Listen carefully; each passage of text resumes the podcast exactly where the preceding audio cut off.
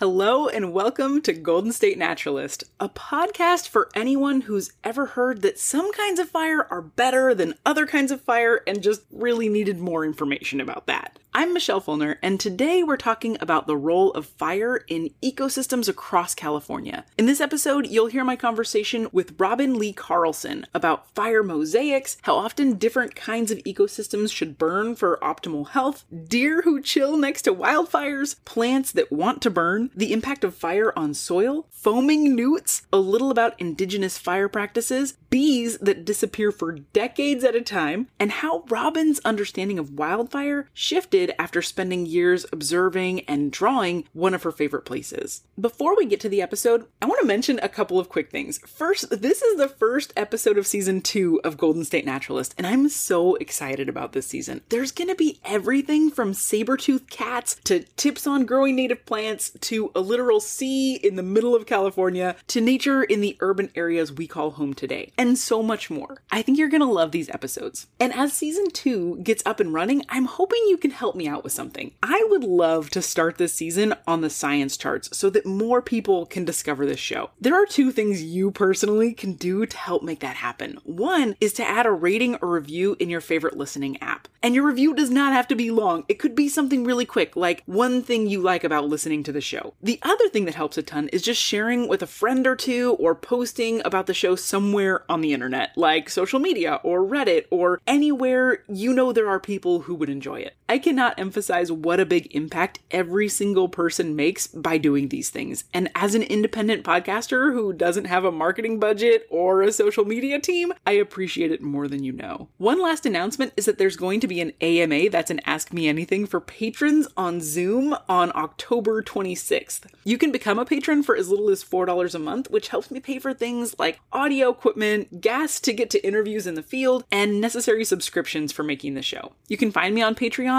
at www.patreon.com slash Michelle Fullner. That's Michelle with two L's and Fullner is F-U-L-L-N-E-R. If you want to see what my face looks like, you can find me on Instagram and TikTok at Golden State Naturalist. And my website is www.goldenstatenaturalist.com. But now let's get to the episode. Robin Lee Carlson is an author and natural science illustrator with a particular interest in how landscapes and ecological communities change over time. Her work is based on observing and documenting the world around her as it unfolds. She's interested in questions like how are we moved by the places we find ourselves in? When we experience a place, how do we change it? How does it change us? Robin started out as a biologist and spent 16 years managing projects to track and analyze stream habitat restoration projects for salmon and steelhead. As an illustrator, Robin has created artwork for groups including the UC Natural Reserve System, the Land Conservancy of San Luis Obispo County, Caltrans, and the Oregon Marine Reserves Partnership. She's currently focused on ecosystem dynamics after disruption, especially how species and habitats respond to wildfire and changing fire regimes in the West. Her debut book, The Cold Canyon Fire Journals Green Shoots and Silver Linings in the Ashes, is now out. It was just published in August by Heyday Books, which might just be my favorite publisher. In addition to all of this, Robin is a fantastic teacher, and I had the privilege of learning about using shadow in art from her at the recent Wild Wonder Nature Journaling Conference. Robin's work can be found on her website, www.robinleecarlson.com, and Instagram. Her handle is at Anthropocene Sketchbook, which is a great Instagram handle, where she often posts very cool time lapses of her artistic process. So without further ado, let's hear from Robin Lee Carlson on Golden State Naturalist.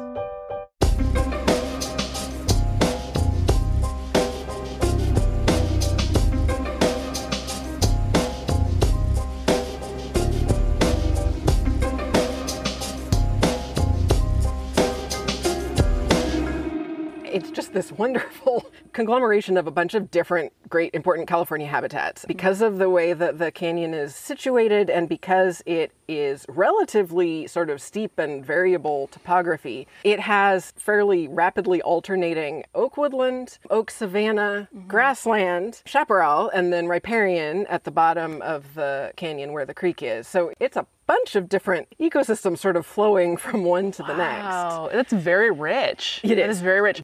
So, where is this rich collection of ecosystems? I met up with Robin on a blistering August day at Stebbins Cold Canyon Reserve, 638 acres of steep canyon terrain that's part of the University of California Natural Reserve System. The reserve system, by the way, describes itself on its website as a library of ecosystems throughout California, which is just a beautiful string of words. Cold Canyon is one of 41 UC natural reserves across the state, and it straddles the line between Napa and Solano counties, about a half mile to the east of Lake Berryessa's Monticello Dam. Before I learned about Robin's work, I'd never heard of Cold Canyon, which is funny because as a kid, I spent a lot of time on my great grandfather's property just a few miles away from this spot. And in many ways, visiting the reserve felt like going home. Robin, on the other hand, has known about Cold Canyon for most of her life. She hiked there as a child and continued to visit over the years into adulthood. When the Wragg Fire burned the reserve in its entirety in 2015,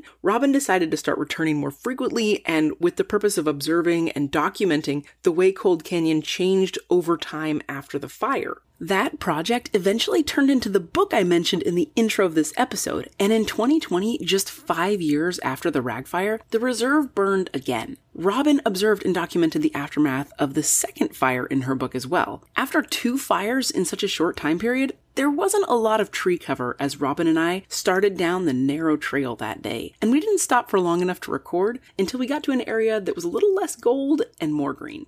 And we're sitting now in the bottom of this dry creek bed, which is Cold Creek. The Cold Creek, yeah. And it's just, we're sitting on these rocks, look around, and there is green around us, just immediately close to the creek. It gets browner and golder as you go farther away. But in this creek bed, I'm noticing like willow, and I think that's a walnut and Yep. uh, maybe a cottonwood And a tree. cottonwood, yep. and and I saw uh, mugwort and I saw just a lot of things that I associate with more riparian Yep.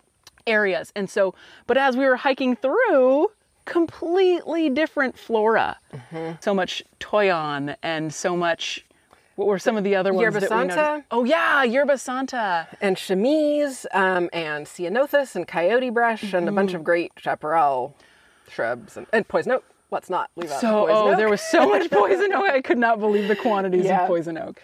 Yeah, and so it was really interesting going through because, it, you know, I had read in your introduction that there were several different ecosystems here, but it was still surprising. Yeah. It's it's surprising Yeah. when you see it and it shifts that rapidly from one to another. Yeah, and since it's such a steep canyon in most of the places, I mean, it's it, yeah. So you see, just hiking along the bottom of the canyon, you see those rapid shifts from the mm-hmm. riparian into the chaparral, and then start going up, and then you're almost immediately in like oak savanna, and it's just oak and grassland. I mean, there's this, this rapid alternation between habitats, which is really cool. Is wild. Just all these microhabitats, all these different aspects and different elevations and different proximity to water and different amounts of sunlight and Exactly. I feel like you don't you don't get to go to too many areas that shift that rapidly. A couple of things. First, we spend a couple minutes here talking about the place we were hiking, Cold Canyon. But if you don't live nearby or have any personal connection with this particular place, that's okay. Part of what's great about Cold Canyon is that its diversity of ecosystems makes it a fantastic place to talk about fire more generally throughout the state. So we're going to start with a few specifics of Cold Canyon and then move quickly into a more general conversation about fire and its relationship with many kinds of places and species.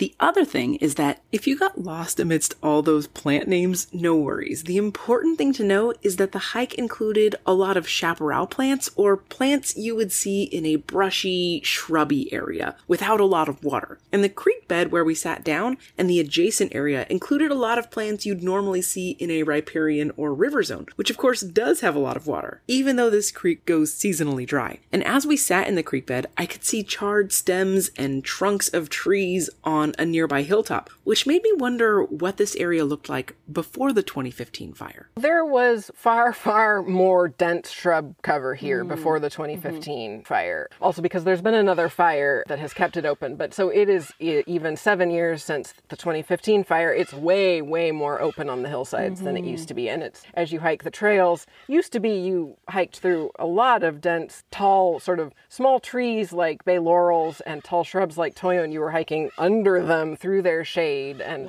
that there's much, much less of that now. And so, so it's a lot more open. You can see a lot more of the geology. You can see just sort of the shape of the hillsides and the mm-hmm. canyons a lot more than you used to be able to. There are almost certainly because of that more and more European grasses and other non-native species that mm-hmm. are enjoying all of this open sunlight and that's that's really obvious now in the summer in August. In the cooler wetter months, you also then can see far more native herby type plants, um, annuals, and, and smaller perennials with lots of beautiful wildflowers. So there's definitely still a lot more wildflowers that come back in the spring because it's so open. Um, we're definitely not seeing that now, but we'll see that again in the spring. Although, again, after the 2020 fire, it has been a whole lot drier here. And so there have not been the numbers of wildflowers that there were after the 2015 fire, which is interesting. That is really interesting.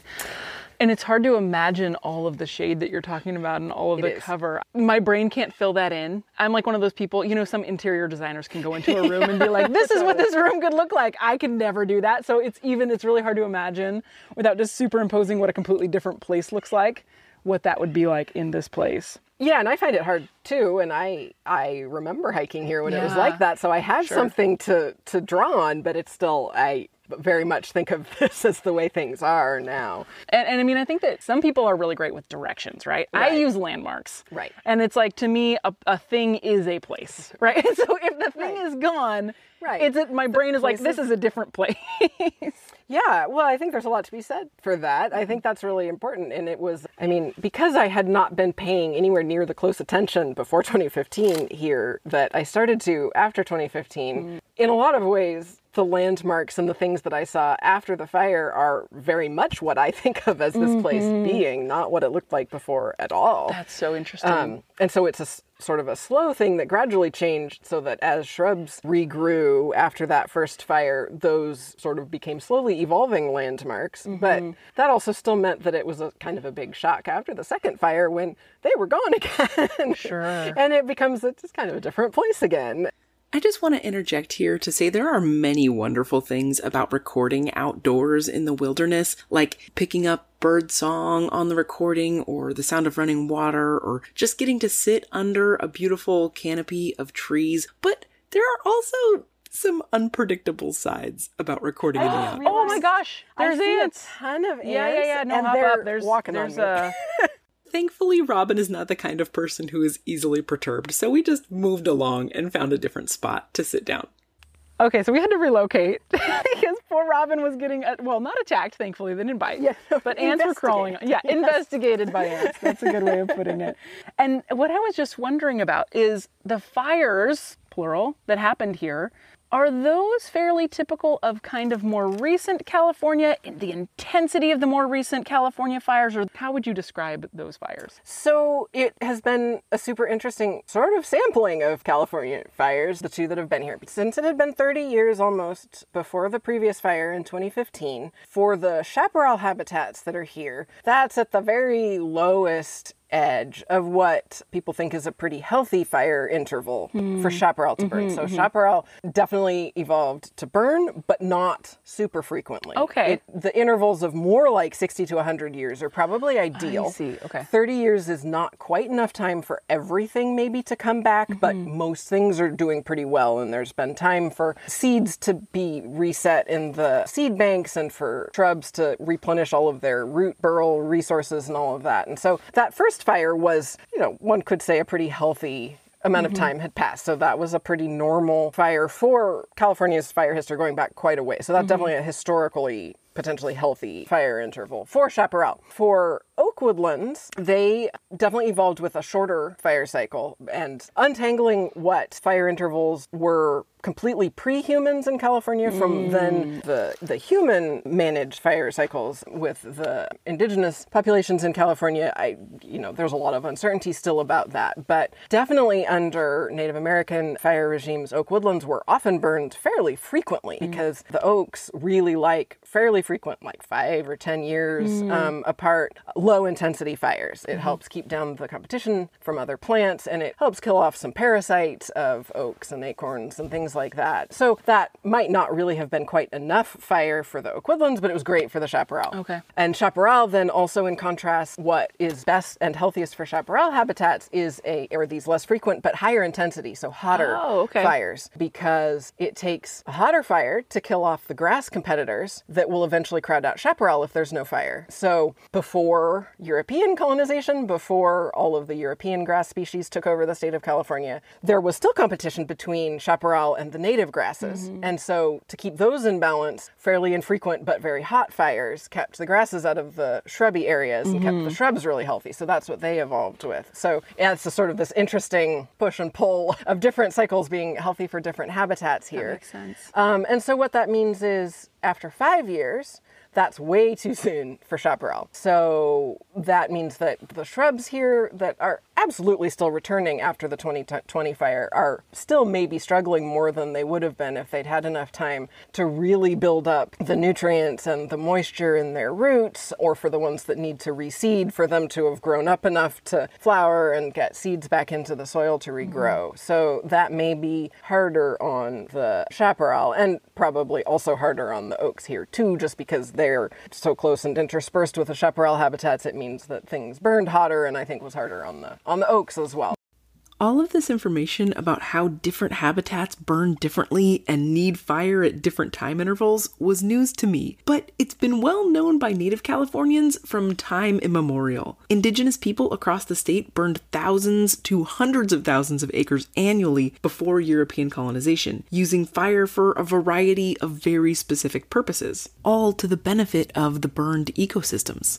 And thankfully, Native Californians have held on to their knowledge despite suppression and punitive government policies over the past century plus. And now the state is starting to listen and understand why these practices are so vital. I'll link an NPR article with more information on that in the show notes. And I'm not going to get into a ton of detail on cultural burning in this episode because I want to do a whole episode on the topic and make sure to include Indigenous voices in that. I'm in touch with an expert who would be amazing for this. Our schedules haven't aligned yet, but I'm hoping we can connect for season three. For now, as you listen to the role of fire in ecosystems throughout the rest of this episode, just keep in mind how many fires were and are lit by Native Californians in order to steward this land we love. Okay, but back to the types of fires that burn Cold Canyon. So it has definitely turned into this sort of living experiment and example of what's happening in California, where everywhere is experiencing more frequent fires. Mm-hmm. What I'm not sure has happened here so much still is a lot of the problem too is that the fires are becoming much more monolithic and burning the exact same way over a large area. Mm-hmm. And so one of the most important things for healthy fire is just a diversity in how things burn. You want things that don't mm. burn at all, you want things that burn at a low intensity, and you want things that burn in a high intensity, and you want to sort of alternate between all of those mm-hmm. things over not too large an area. And then that gives plenty of opportunity for species to find refuges and come back. Also, for different species to have the kind of burning that's best for them. And so I think, you know, a lot of the problem in lots of parts of the state is that there's just too much, maybe high intensity burn over a large mm. area, or not necessarily high intensity, but just again, this loss of the mosaic of burning patterns. Here, I'm not sure that that has been necessarily, I,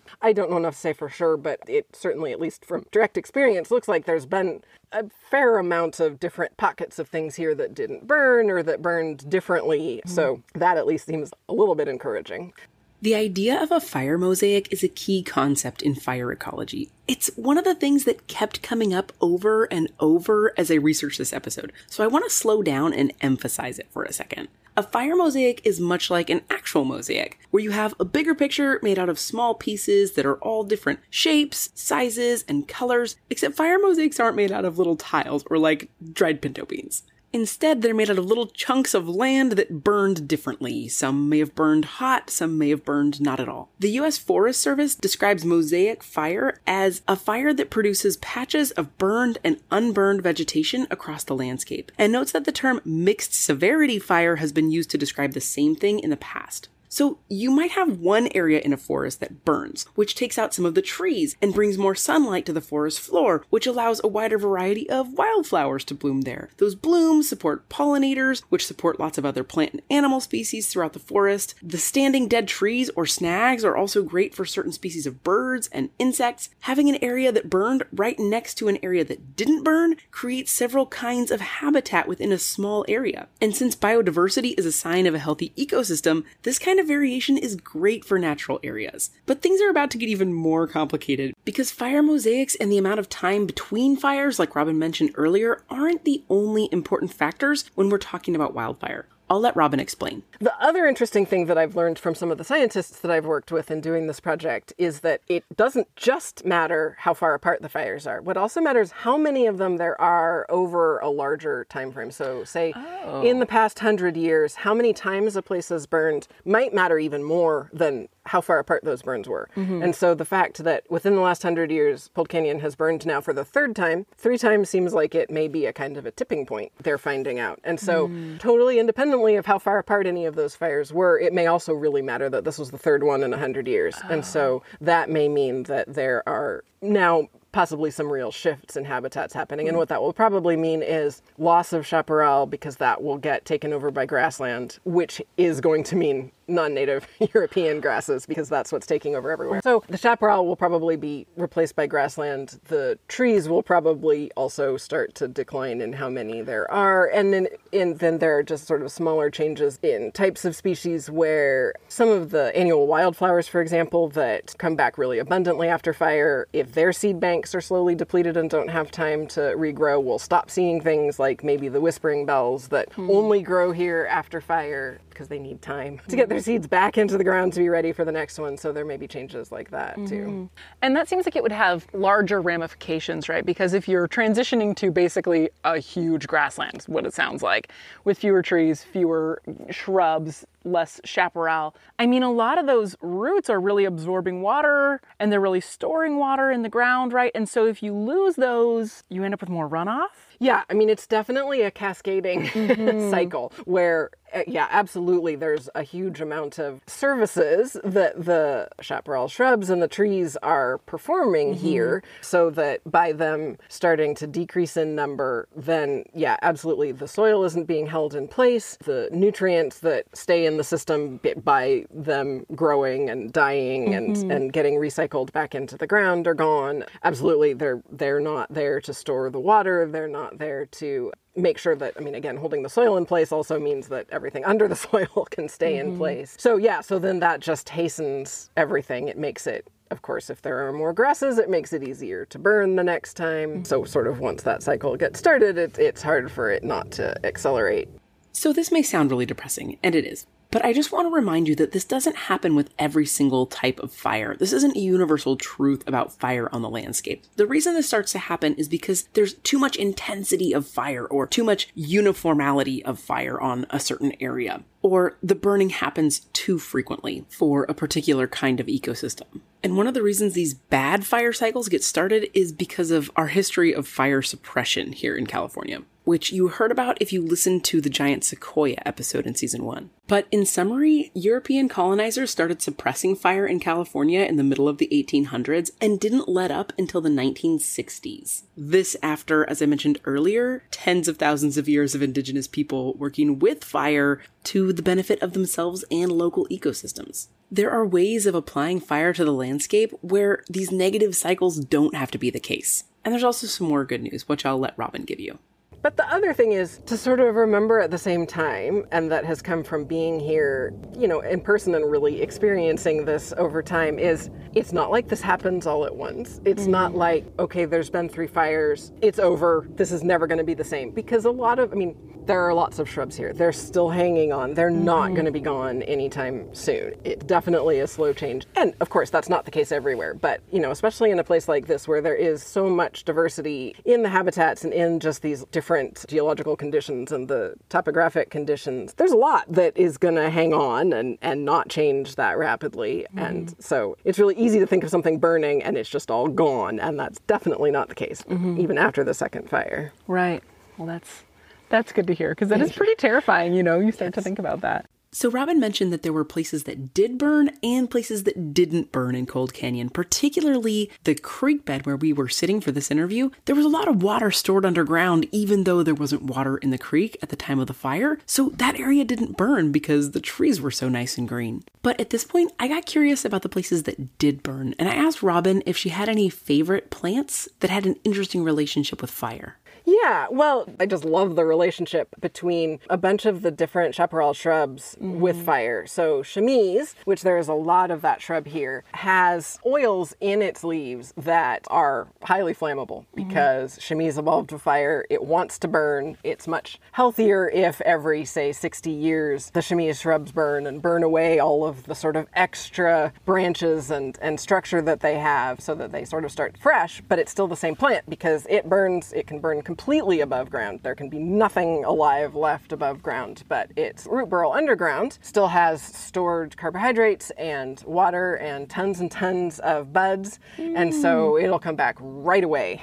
It doesn't even have to be a whole lot of water in the ground. I mean, it can be in the middle of the summer because it's got everything it needs wow. in its roots and it's ready to just shoot up again. And so it loves fire, it wants to burn. And I just love the idea of it can lose everything that we think is the important part of that plant. I mean, we walk down a hiking trail and we see shrubs, and well, that's the important part, the thing above mm-hmm. ground, the thing that we see, the mm-hmm. thing that's photosynthesizing. From the chamise's perspective, all its important parts are underground. Mm-hmm. the stuff above ground is necessary for a while, but it's completely expendable. And just trying to think about that's a large percentage of its body. We mm-hmm. can't lose that much of our body. It's such an interesting concept to just let go of all of that and start again. Absolutely. You can't just like put your feet in a a river and like let everything else everything burn else and then you're fine. yeah, exactly. so I love that chamise, you know, welcomes the fire, stokes the fire. But then there are other important chaparral shrubs that have the opposite effect that are also completely fine with burning. It's mm-hmm. healthy for them too, but because it is so beneficial for fire to burn in a diverse and mosaic way, the shrubs have evolved to have different roles in making sure that happens. So coyote brush mm-hmm. can actually help dampen the fire a little bit. It doesn't burn nearly as well. It's perfect perfectly happy. It also regrows from its roots after fire, but it also sort of helps ensure that the fire is hot here and not as hot mm. there and moves through in a,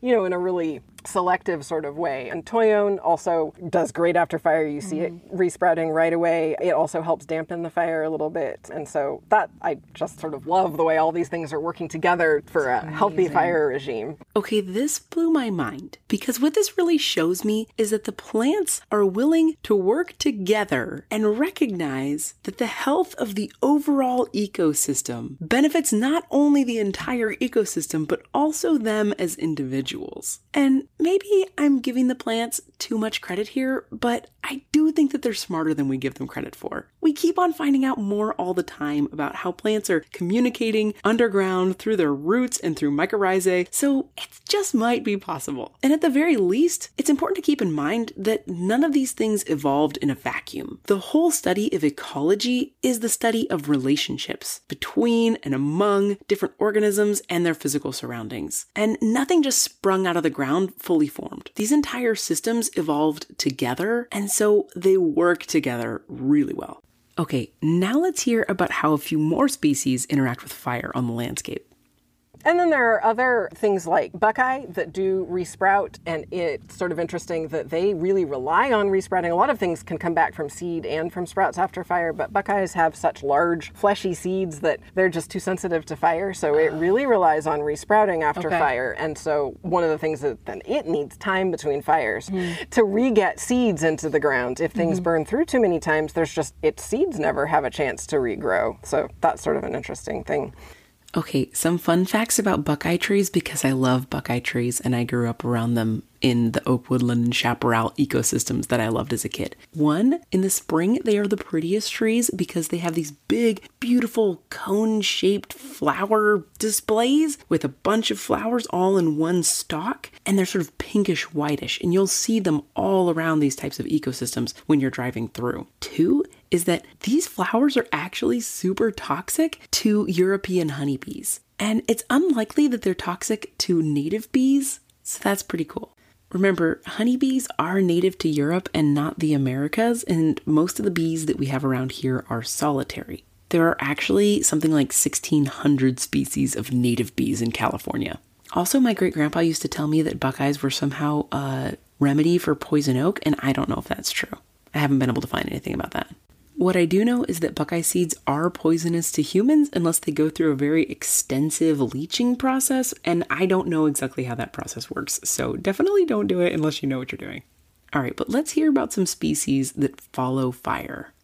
Plant wise, I had sort of mentioned there's only one flower that I'm aware of here that only shows up here after fire, and that's the whispering bells. Most of the places that it grows, it requires fire. And so it hadn't been seen in the canyon for nearly 30 years because, you know, before 2015, because it had only come out after the, the previous fire. And so Why does it need fire? Probably because it really wants the open space. I mean, Okay. I don't think that there's any real answer why it doesn't mm-hmm. come back at all after a while mm-hmm. after fire, but I think because it's such a great opportunity when all of the tree and shrub cover has been burned off and there's all of this sunlight and really probably more water left in the ground too because they're, the shrubs aren't as big and aren't sucking it up quite as much. And so mm-hmm. it's a great opportunity for the small herbaceous plants that don't grow large and that get shaded out in a mature habitat. But most of the flowers that grow so vigorously after fire are here at other times, just not mm-hmm. nearly as abundant. So I'm not sure there's a great answer for these flowers that really truly disappear. But I guess just the resources that they have after fire are just so great, it's worth waiting for. It's mm-hmm. fascinating. As Robin points out, it's really difficult to say why whispering bells use this particular strategy of only coming back after fire.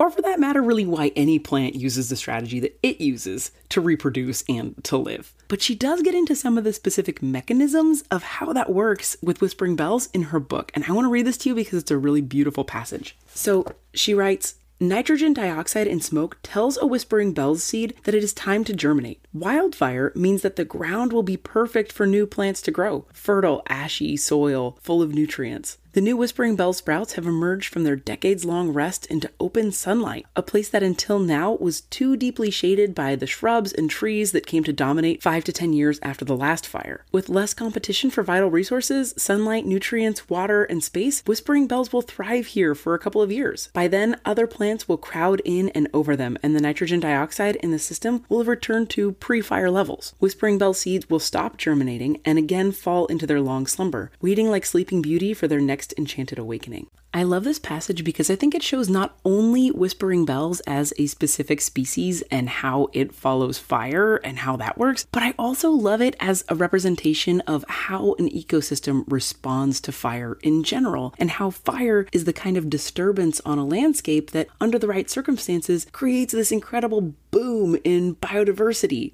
And here's another example of just a truly incredible interaction with fire from another species. And what's interesting, it's not something that's been observed here. It's something that's been observed in Southern California with whispering bells, but there's a kind of bee that appears to only pollinate whispering bells, and that's the only plant that it appears to rely on. And what happens to it between fires, nobody knows. And it may just be that people haven't collected it and it's out there. You know, Sure. there's so many things that you never know if it's just a matter of, of collection bias, uh-huh. but it's totally fascinating. Is the bee also somehow going dormant? It, it's really interesting. strange. Yeah, it's really interesting. And you don't think of insects as being particularly long lived, usually. Right. So what's it doing?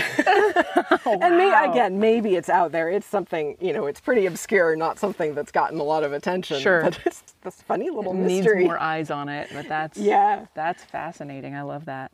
You might remember from the vernal pools episode that there are species of native bees that are highly specialized to just one species of flower, and those will often go dormant for a couple of years, just waiting for their special flower to bloom. This reminds me a little bit of those, except how could this bee possibly be dormant for 30 to 60 years, waiting for another cycle of fire in a chaparral ecosystem? It's incredible. Fire is great for opening up opportunities for different kinds of bees too, because opening up the ground to the sunlight means that ground nesting bees have opportunities that they didn't necessarily have oh. in the mature habitat. And then also, of course, all the wildflowers are something that bees are going to flock to, so that you can sort of watch as time passes after fire, different kinds of bees populations sort of boom and then decline as different flowers come in and, and just also as different nesting opportunities. Because, of course, the other one is all of the wood that's been killed but not completely burned mm-hmm. is another great nesting opportunity for the wood nesting bees. Wow. So that's exciting. There are so many little avenues and so many things to explore and so many Yes. species with different relationships. It is so just endlessly complex. Yes, and I love just, well, we know about these few things. Think of all the things that we don't even know about. Sure. All that are happening out there.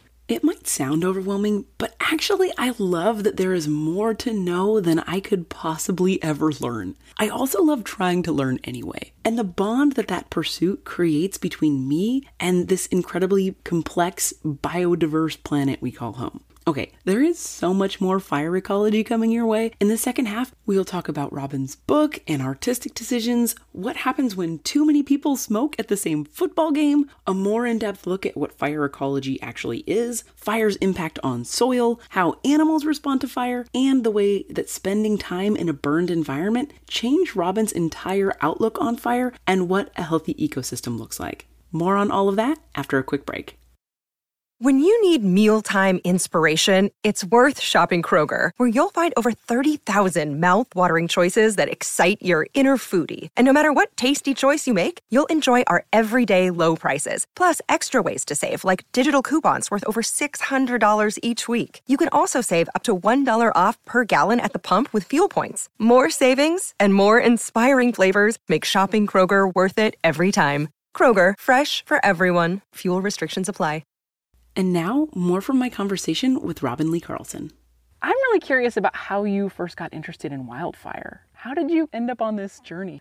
So, my interest in just sort of in anything, definitely in the natural world, has always been in change. Why do things look the way that they do now? How did they get there? What does that mean about where they're going? Just sort of understanding the world around me through understanding how it got there. And so, what that meant was, you know, I originally was in college and graduate school studying evolution because I was really interested in big questions about how we got where we are. And again, how you can understand that through the smaller changes that you can observe over time. And so, what that evolved into as I realized that I really wanted to focus much more on science communication and, you know, getting to learn as much as I can about a bunch of different topics and turn that into something understandable and synthesizing things into a, a bigger picture. I decided I didn't want to be an academic scientist and did then spent 15 years working on communicating about stream restoration and salmon habitat through data and reporting and monitoring and that way and then decided that well what I would really like to do is much more visual communication and hmm. use the art that I've been doing my entire life as a primary communication tool. And so I didn't come to it with having specifically decided that fire was what I wanted to research, but what I was really looking for was ways to document environmental change and had been, you know, thinking about all sorts of different ways of doing that, looking at drought, looking at agriculture,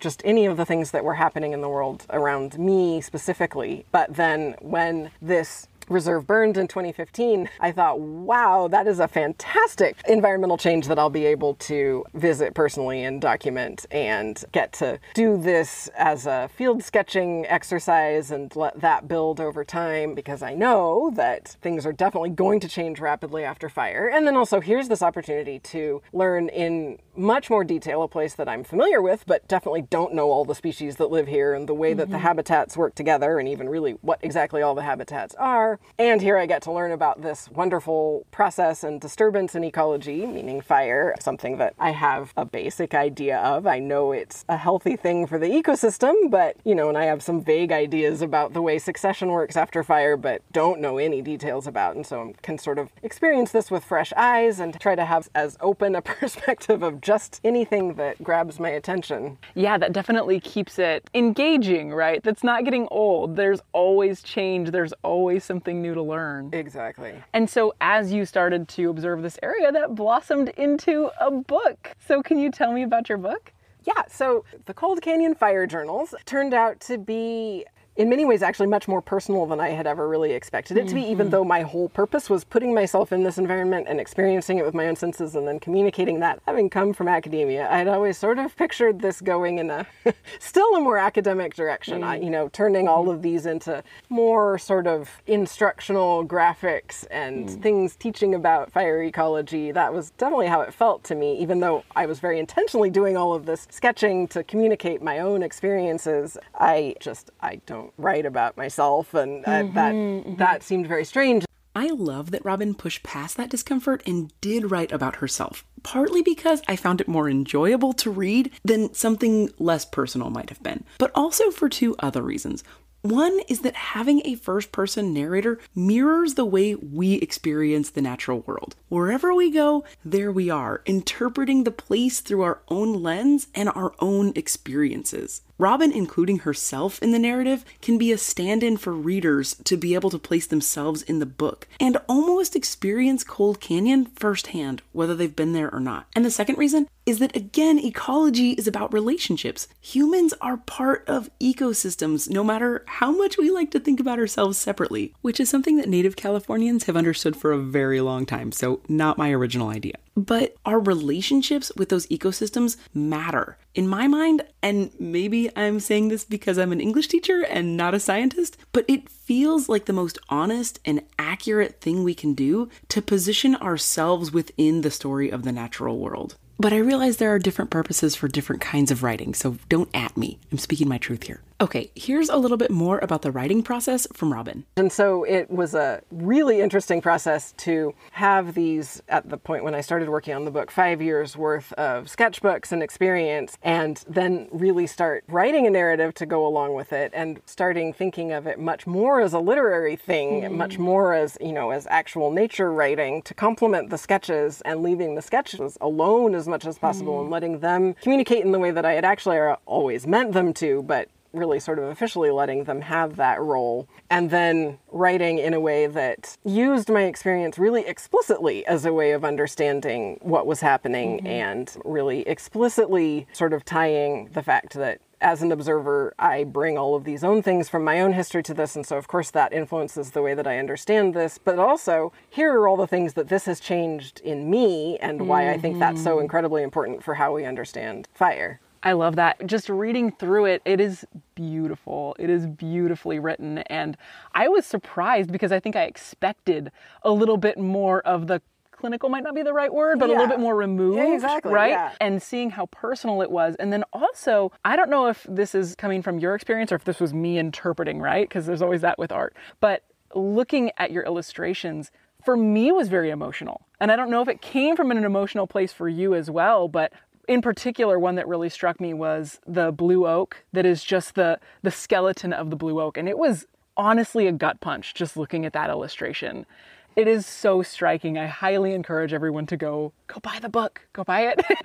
I just want to mention that no one is paying me to promote this book. I just think it's really good. and go and look at these illustrations because they convey i'm sure just an image of what is there but there's also so much feeling in those images Uh, yeah, no, and that's absolutely the case. And that's something that I think comes from those direct sketches made in the moment, in the location, in a way mm-hmm. that I think is extremely difficult to do in a more finished illustration mm-hmm. done after the fact. At least something that I feel anything that I do at home as an illustration and for something else where I'm trying to get the drawing perfect and accurate, mm. I think it absolutely loses a lot of that emotion and then just the connection that I'm making with the subject that I'm drawing. But then I think that makes a big difference in what that drawing then, how it can connect to someone else mm-hmm. looking at it. And I- it's something I think about all the time. And so I try really hard to figure out how to bring that life and connection into any artwork that I do. But I still think that there is absolutely no substitute for the immediacy of a field sketch. And because I am connecting so directly with that, then I think that has the power to connect with the person looking at it.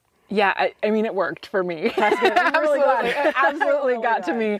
I was curious too about your artistic method. So it looks like there's an ink drawing. Do you start with ink and Yeah. then okay? Yeah, so in another intentional decision to convey as much life and expression in what I'm doing, I think it makes a huge difference to just commit fully to whatever I'm drawing and mm-hmm. not have the ability to edit it and try to make it more accurate or mm-hmm. perfect or anything like that. So I'm absolutely always drawing directly with ink. And some of that too is just my own personal aesthetics, I like ink and line. The most of mm-hmm. anything, color's nice, but the ink is the most important to me. And so that's absolutely the primary thing is mm-hmm. just walking along and drawing things with ink into the sketchbook. That's certainly not how I work, you know, when I'm doing illustrations. Other times I use pencil when I need things to be accurate. But it just the practice of knowing that you're committing to what you're doing and doing that over and over again it's actually really rare now that I'm all that upset about accuracy. There are things that are not exactly correct, but it's to a degree that I don't mind. And I also think that some imperfections in the drawing also really help draw the viewer in too. I think that that also conveys life happening and things not being absolutely perfect really bring you into the scene and, and sort of help you experience it through my eyes too. So that becomes, I think, a helpful part of the artwork. Robin told me that once she's done with the ink drawing, she'll go ahead and add color using either watercolor or colored pencils. And now that we'd gotten into the proper interview part of this outing, I was wondering how Robin would define fire ecology. It is looking at the entire impact and cycle from one fire to the next, and then across all of the different. So, if we're just talking about California, for example, all of the different ecosystems in California that experience fire. That means really looking into what types of fire did this habitat evolve with, and so what does that mean for these species and how they respond to fire or how they don't respond to fire, how it just kills them and they have to come back afterwards, but all of these other ones that love fire and how do they respond right away to the fire? And then how do things change each year after the fire? What returns when? And how does that change if the kind of fire that they experience changes? Like i was talking about with the different intensities so that's the heat but there's also you know differences in how frequently the fire happens how uniformly it burns over a certain area. And then with the kind of fire how it's interacting with the conditions on the ground at that time. So if it's super mm-hmm. hot and dry then the fire is going to burn really differently and it's going to have you know a completely different impact on the plant so it'll have a different severity. So the severity is essentially how much it kills. Hmm. It doesn't necessarily have anything to do with the intensity which is the, oh, the heat that it mm-hmm. reaches. I mean often the hotter it is the more it's going to kill but those are definitely two independent things. And so just what the what all of the conditions on the landscape do to impact that. And so if everything is incredibly hot and dry then you're going to get a really uniform burn. But if you have these pockets of moisture or of just different species growing like i was talking about with the different shrubs that have different impacts on fire that can be applied much more broadly to all the other species growing in these different habitats that can really impact how the fire moves across the landscape In other words, there is so much to know when it comes to fire ecology. It's incredible. Here's one more thing to think about. So, one of the things that is super important in ecosystem and is sort of foundational for everything is soil. And I'm thinking about like how does fire impact the soil?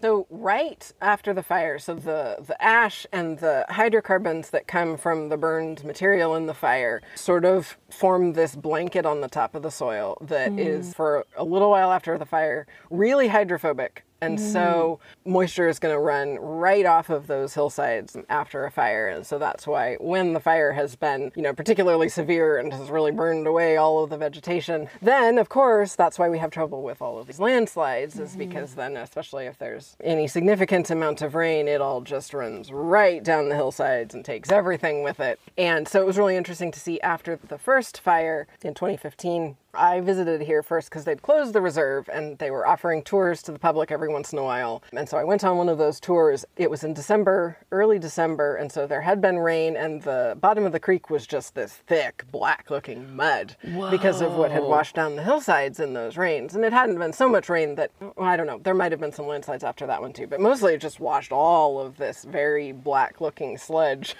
down off of the hillsides. And so that can have an impact on how much moisture is getting down into the soil on the mm-hmm. hillsides. And so ideally what you get are some nice light rains that start to mm-hmm. gently penetrate this hydrophobic layer of ash on top of the soil and that sort of helps make things fluffier and open it up so that mm-hmm. moisture can get in again. And so that's just sort of an interesting period until those get washed away or sort of opened up by the lighter rains. You know, you have the problems with water running off the hillside. But all of that burned plant material from the fire is also full of good nutrients too. So there's also great stuff going into the soil after the fire as well. And so fire can definitely have a beneficial effect on the soils right away just by putting some nutrients back into the ground that had been bound up in leaves and so not directly in the soil. And so that's another reason that plants find it so great to regrow in a burned landscape because there are new sources of nutrition there right away. And so that is also something that's not a concern here at all, but it's something that is really important to remember after, especially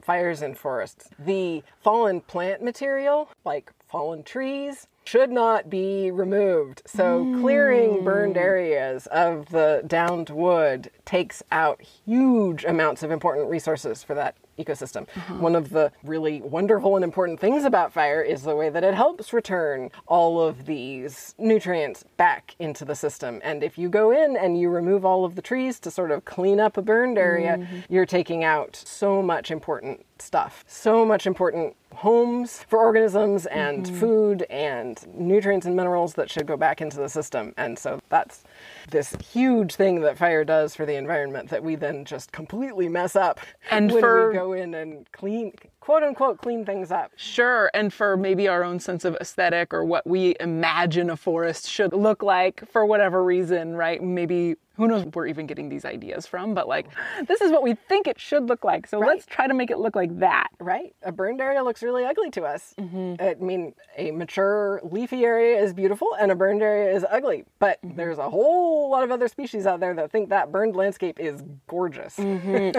And I think, yeah, that segues really well to something you said earlier. We weren't recording yet at that point, but you were talking about how it's not this line, right? It's not this linear, like, from burned to mature, and then you lose all that progress and it's gone. So, can you just talk a little bit more about, you know, what's maybe a better way of conceptualizing that? Yeah, so that really was my most important most important mind shift that mm-hmm. happened in doing this, which was I came into it thinking, I know fire is healthy. It's good. Everything, you know, it resets everything and the habitat grows back and, you know, I know it's good. I know it's a force for renewal. And what really happened very slowly over time was realizing that fire is a good thing because it's just one more step in this mm-hmm. continuing cycle of any of these fire adapted habitats in California. So we think of ecological succession because of the way that we talk about it and the words that we use for it. It very much sounds like making progress because humans really mm-hmm. like the idea, at least our modern current culture really likes the idea of making progress towards something. And so mm-hmm. a very leafy, green, lush landscape full of trees and shrubs and flowers, that feels like the goal. And so mm-hmm. everything in this habitat is always building towards this goal. And so then maybe something happens like a fire and it puts an end to that and everything has to regrow back. But it's, you know, we're always on this path of progress and realizing that well, no, we're not. That mm-hmm. is just an incredibly current human interpretation of things. There are so many species who absolutely think the most important and the most beautiful and, you know, what we're making progress towards is this burned landscape. Everything's mm. black. This is gorgeous to a beetle that wants to lay its eggs in a in a dead tree or a woodpecker that would like to eat that beetle. This is their ideal landscape. This is what they think everything is building for. And so there is no point on this circle that has fire in it and has that lush ecosystem in it and has everything in between. Nothing is the goal, hmm. or everything is the goal, but there is no end point, and all of it is beautiful to something. This was so eye opening, and it was one of Robin's key takeaways from writing this book. And what I really want to emphasize is that it was born out of spending time on the land, looking at all of the incredible diversity of life that was present right after a fire and in the years immediately following a fire. It really is kind of a reassuring thing for somebody from a culture who thinks of fire as something that is destructive and terrifying. This is actually a force that belongs on the landscape, especially in places like here in California, and it plays a vital role. The one caveat, of course, is that the types of fires we're often seeing now can be hotter and more uniform and more destructive, so those can be powerfully bad. So that's why we need to work on things like climate change and listening to folks who really understand fire ecology and indigenous fire practitioners who can help us get back to a healthier fire baseline. Do you have like a favorite species, either plant, insect, animal that is a fire follower that that really stands out to you? Well, those beetles are really cool because we mm-hmm. happen to know a fair amount of detail about how they find fire. So they're called charcoal beetles, and they're in this area. They're in, there's different species, but I think they're in most of California. And they like fire because they like the weakened trees. So the trees that are either dead or dying, or maybe not even dying, but just weakened enough by the fire, they don't have their usual defenses against any insect that wants to lay their eggs in them. And mm-hmm. so the beetles come, they lay their eggs, their larvae hatch and can eat. The burned wood is still great and nutritious, and the tree's not kicking them out. So they come from potentially 100 miles away. Mm, um, wow. to fires. And they do that not by sensing the chemicals in smoke, but by sensing the heat from that distance. They've got infrared sensors under their wings that detect heat from that great a distance. If you were in Sacramento and there was a fire burning in Berkeley and you were a beetle, you could tell that there was heat that far away and you would book it to Berkeley. And the reason I'm saying that and the reason people know so much about it was they first came to people's attention during a football game at UC Berkeley in the 50s. Now I don't remember for sure, but when people still smoked in the stands, there were enough people smoking. There was enough heat, and I'm sure that that wasn't enough heat to draw beetles from. I'm sure it's wildfires that draw them from like 100 miles away, but beetles somewhere nearby, in large numbers, were drawn to the cigarettes and flocked to the stadium, and were uh, they bite if they land on you. So they drew people's attention by biting them. And so people got excited about them, and I now I don't know exactly when the research was done to find these infrared sensors, but it's technology that humans certainly haven't figured out how to duplicate yet. Our infrared doesn't work like that. Okay, so there's a Nat Geo article about this, which I cannot read because I am not a subscriber, but I can read the first paragraph, which is very informative, and it says that it happened multiple times in the 1940s. So that's wild. I'm gonna link it in the show notes just in case you do have a Nat Geo subscription. They're probably still lingering here somewhere. So yeah, and then I don't know how long they. I don't know. they've moved on to another doing. fire. Yeah, I mean, there's plenty of fires, Yeah. so I don't. I don't know exactly how widespread they are and what they're doing in between fires. But I'm sure that a bunch of new babies grew up then. So they're they're so cool. There's so many cool little things like that. And then of course woodpeckers come because there's all these insects that came specifically Mm-hmm. because of fire, and there's tons of them. There's longhorn beetles that come because of fire. There's these horntail wasps that I write about in the book. Just a ton of insects that the tree's defenses are down. It's like Mm-hmm. feast. Right, and you think of fire as being this force of destruction, and it is. Right. It is, but it's also a force of, of life, and so much life that you would not have seen in this place had it not been for the fires. Exactly. And there's woodpeckers here all the time, but knowing that they are so excited and happy after the fire is such a good thing. Right, and then I would imagine it's like a different habitat as well, right? Because you have more snags. More snags, exactly. I was kind of just wondering too about animals. So we talked about insects, and you've mentioned a little bit about flowers. You know, some mm-hmm. some plant species that you've talked about. But what about animals? I mean, I, that's what I think that most people's mind goes to when we think about Right. fire, right? Like, did the animals escape from the the flames themselves, right? And so, assuming that they can, assuming Right. that they do escape. What happens to animals after fires? So, yeah, so it's a bunch of different things. You know, the large mammals are almost certainly moving away from it. And I have, after the 2020 fire, because there are uh, a couple of trail cameras that have been here, I think they were placed sometime after the 2015 fire. And so they were absolutely rolling and recording during the 2020 fire. And you can see on some of the footage that there's fire nearby. And there are deer just wandering, clearly not concerned. They know what they're doing. And I've definitely read other accounts too of deer again in fires and maybe elk somewhere, but just definitely they know what's going on. They know what they need to do. They're not panicked. They're not, I mean, not that that doesn't also happen in you know, Right. in massive wildfires. Of course, mammals are getting killed. Of course, they Right. can't outrun it. Of course, they can't flee. Of course, that's also an impact of fire. But it's really important to keep in mind that that is not always what it's like. I mean, it's something that it's just another thing that happens in the habitat and they know what mm-hmm. to do. And so, yeah, so here especially, you know, in, all the big mammals moved on and, and mm-hmm. came. And then the other thing you see is right after the fire, there's mountain lions wandering mm-hmm. through. It's, you know, everything's fine.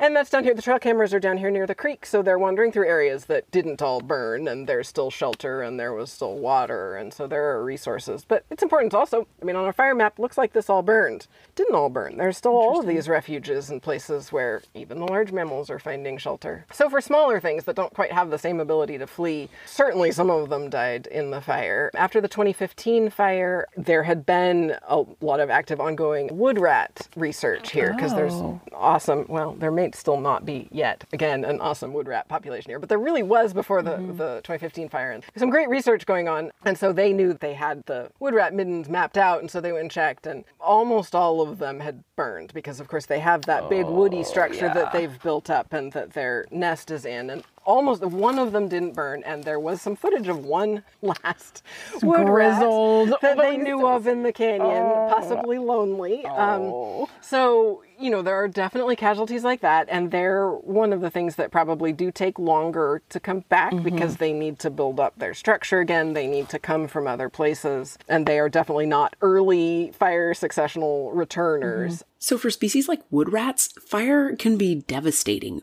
But remember, there are other species that absolutely need it to survive. Robin explains this really beautifully. in any ecosystem, there is no goal state. Mm-hmm. All ecosystems are always changing. They are often reset by some disturbance, or at least we think of it as being reset, but there are disturbances in every ecosystem, and it's really easy to think of those as sort of an ending and then a new beginning. Mm-hmm. And so fire has definitely taught me that there's no ending and mm-hmm. just to really keep in mind the perspectives of all of those species for whom that is what they've been waiting for and i think it's so cool too that that just that really applies to anything that we think of as disturbance something that we're all thinking about a lot right now is flooding that's happening catastrophically in so many parts of the country. But Right. flooding is a really important ecological disturbance mm. too and mm-hmm. has a lot of ecosystem value and it's been a problem that we've prevented flooding in all of these places for so long just like it's been a problem that we've been we've prevented fire because they're critical and they're mm-hmm. not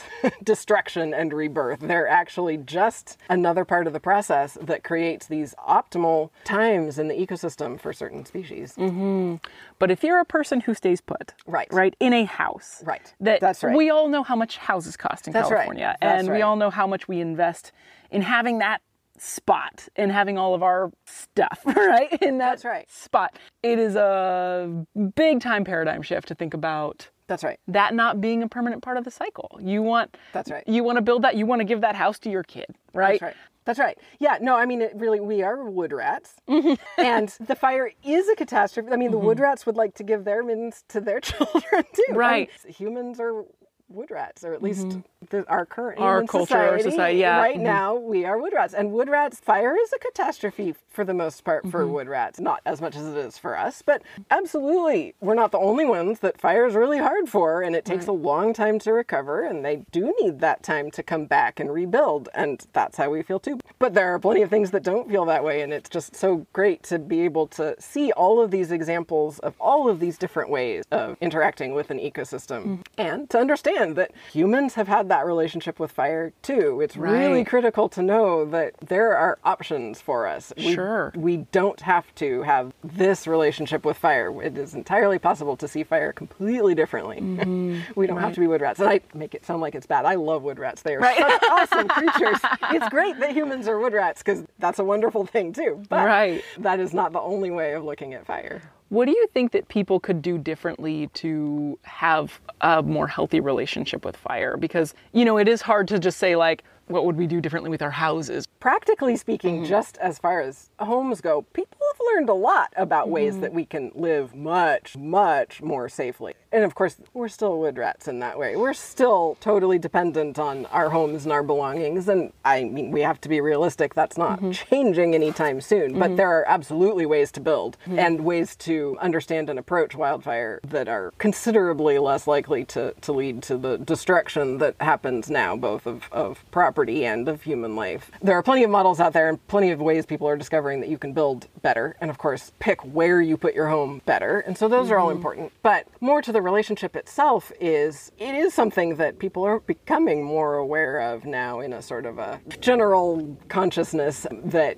fire can help prevent future fire, that mm. burning regularly is important. But I think that the best thing that we can do is understand that it's not like you're just burning to prevent burning. There can be a partnership between humans and fire where we really understand all of the things that fire does in the mm. environment. And that was absolutely the indigenous understanding of fire as a partner in shaping the environment in a way that was very beneficial to the humans in that environment. I mm-hmm. mean, made sure that they had all of the resources and all of the different aspects of their life that they needed. And also at the same time happened to make sure that the habitat was diverse and supported all these other species too that were not necessarily of immediate use, but also vastly benefited from fire. And so understanding that if we're going to have a partnership with fire, it's doing so many things out there that we don't even know about and that we mm-hmm. need you know we need to understand that this is sort of an equal partnership where we don't have to control everything about it. We need to let it do mm-hmm. what it does. And i loved it's exactly parallel to the beaver mm. example where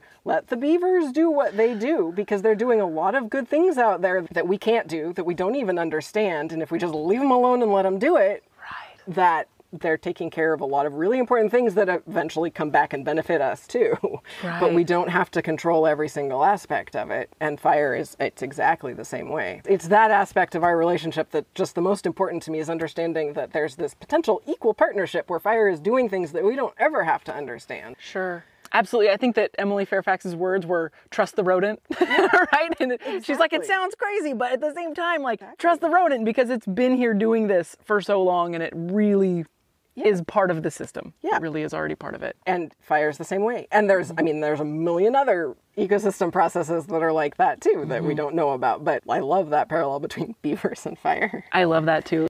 If you've not listened to the episode about beavers yet, absolutely go back and do that. Not only do beavers influence ecosystems profoundly, similarly to the way that fire does, they actually have an interesting relationship with fire itself and contributing to this mosaic style of fire on the landscape. So they're sort of the opposite of chamise, which makes the fire go bigger and faster and hotter. They actually slow down and stop fires by creating wetlands. And humans, like I mentioned earlier, also have a really important role to play when we're talking about ecology. So let's hear a little more about that. What can people do in the midst of climate change and modern wildfires to be of service? yeah well again starting with the most immediate one make good choices about where you live and how you build and remaining aware of just your own impact in the world and your own susceptibility to fire is uh, absolutely critical And if you do live in a fire prone area, it's really important to have what's called defensible space around your home. So that's creating an area that is really hard to set on fire close to your house, basically. And there's a few different zones that can go into that. CAL FIRE has a great page on it. I'll post that in the show notes. But then I think it's really important to understand too that there are many, many people in the state who still have the knowledge now, also have the cultural understanding and history and memory of this relationship with fire. And as much as possible, they should be in control of mm-hmm. fire again in the areas that they know well and know how fire belongs in those areas. There's a critical training program that the Nature Conservancy does in cooperation with both federal and state agencies related to fire and then with local organizations. So that's tribes as much as possible. It's also local landowner groups, depending on the area, in assisting with and making sure that control of fire as much as possible goes back to the people whose land it is, who know the land and who know how fire should be there. And so mm-hmm. supporting that kind of effort, I think, is really, really critical. It's I mean, absolutely any time that people are embracing and understanding and doing controlled burning, anytime that the state and federal government are doing that themselves too, that's great, that's important. But I really, really love the Nature Conservancy's initiative and understanding that the control of fire should be in the hands of local people. I just want to emphasize really fast that the takeaway here is not fire is great, let's all go light one. It is much more nuanced, and we need to understand what's happening with fire locally very deeply, and that's why the Nature Conservancy has these kinds of trainings. Also, I'm not a lawyer and this is not legal advice, but I do know that you have to have a permit to do a prescribed burn in California and probably other places too. So remember, I did not tell you to light any fires. Okay, thanks. That's the thing about the relationship with fire. It's not something that is monolithic. Once you know what fire does in one place, you don't know what it does in another. You have to mm-hmm. know your one mm-hmm. particular place incredibly well, incredibly intimately to really understand when it should burn and how it should burn mm-hmm. because it's absolutely different everywhere and it's not something that you can sort of do as a top down approach. It, it has to be really, really on the ground and holistic. I think supporting that kind of thing is the most critical beyond just making sure you yourself aren't contributing to the problem. Right, absolutely. As I looked into this research for this episode, one of the things that kind of kept coming up is like, don't try to paint with a broad brush. Like, try to understand the nuance of each situation rather than trying to have one solution. There's no one size fits all, right? Yes. Mm-hmm. What about coming here or learning about fire or creating the art that you create about a place like this? What about all of that kind of still blows your mind or takes your breath away? That's a really good question. Really, it's so there's all these sort of big, exciting things I learned about, and those are all really, really cool, like the infrared beetles and the, you mm-hmm. know, all of these dramatic things. Because fire is really dramatic, and so you know, you sort of expect to learn dramatic things. I think what the most important thing to me, and the, really the most mind blowing and perspective shifting thing, is in all the things that are not big and dramatic. It's in all the hmm. just the small details of life just going on. I mean, I think that the best part of it is the really slow, the, the non mind, I mean, it is mind blowing, but the non sort of short, sharp shock type things, but mm-hmm. the really slow accumulation over time of of understanding that life is always just going on, that it's a fire happens, but there's a deer just doing its thing, not very far from the flames. Or the newts that I learned about that I didn't see, but the newts that just walked right through the fire and foamed up and were totally fine. And we don't even know about this adaptation beyond one person's observation. California newts that on a controlled burn on a different UC reserve, they were sort of just tending this little tiny flame front. Two newts walked into the flames from the unburned area. As soon as they hit the flames, they foamed up. Something in their skin secretions is some sort of a natural fire retardant.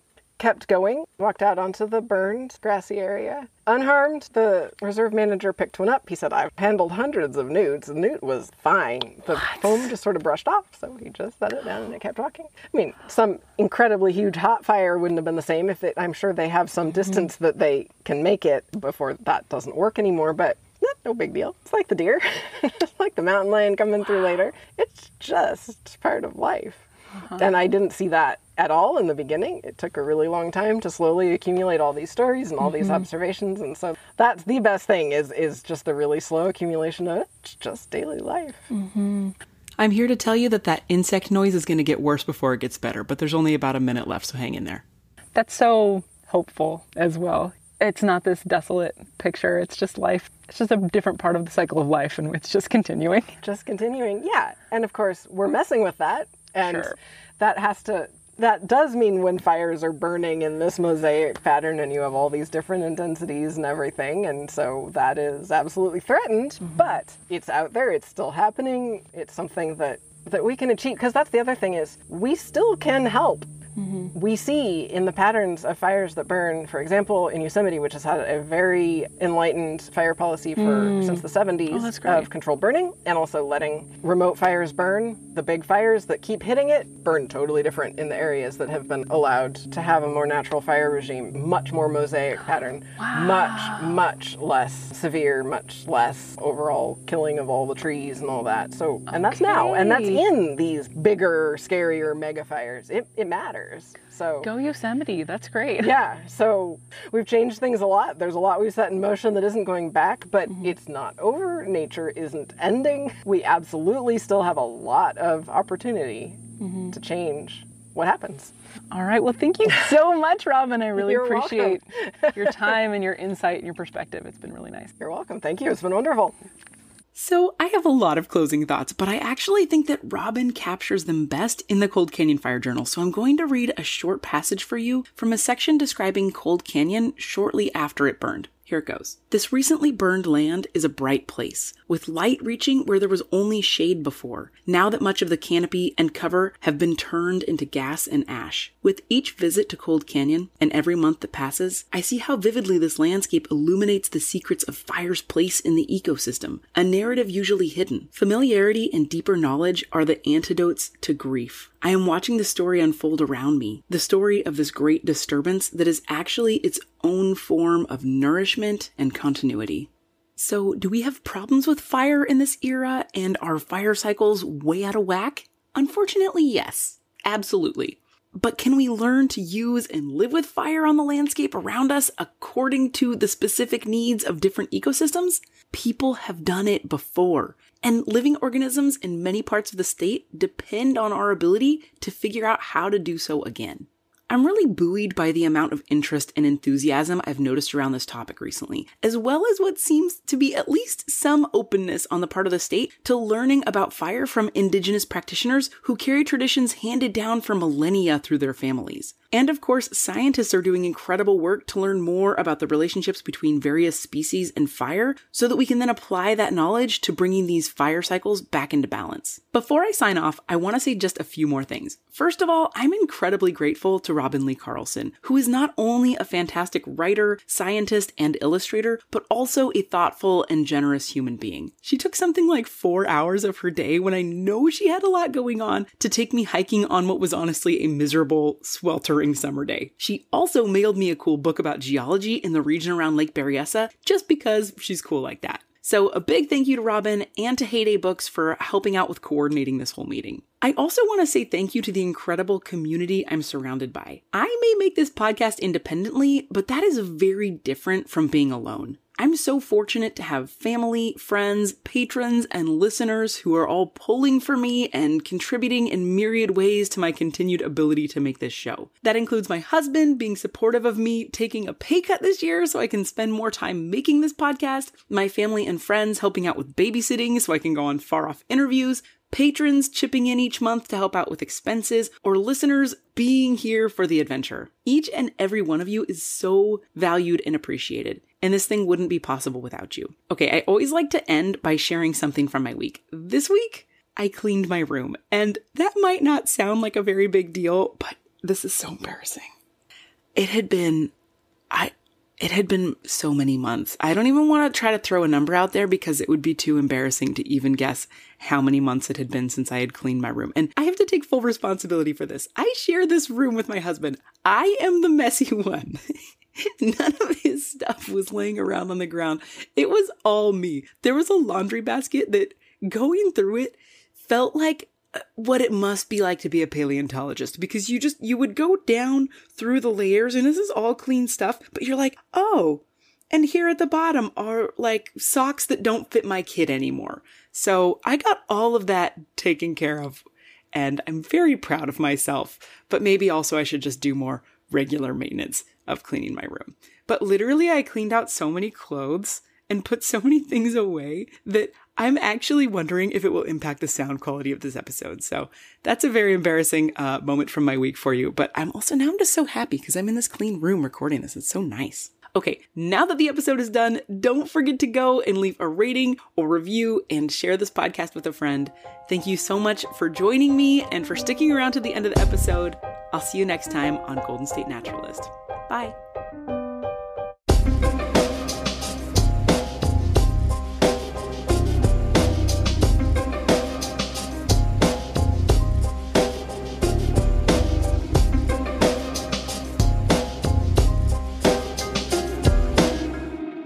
The song is called I Dunno by Grapes, and you can find the link to that as well as the Creative Commons license in the show notes. Oh my god, this episode got so long. Okay, I'm really going now. I'll see you next time. Bye.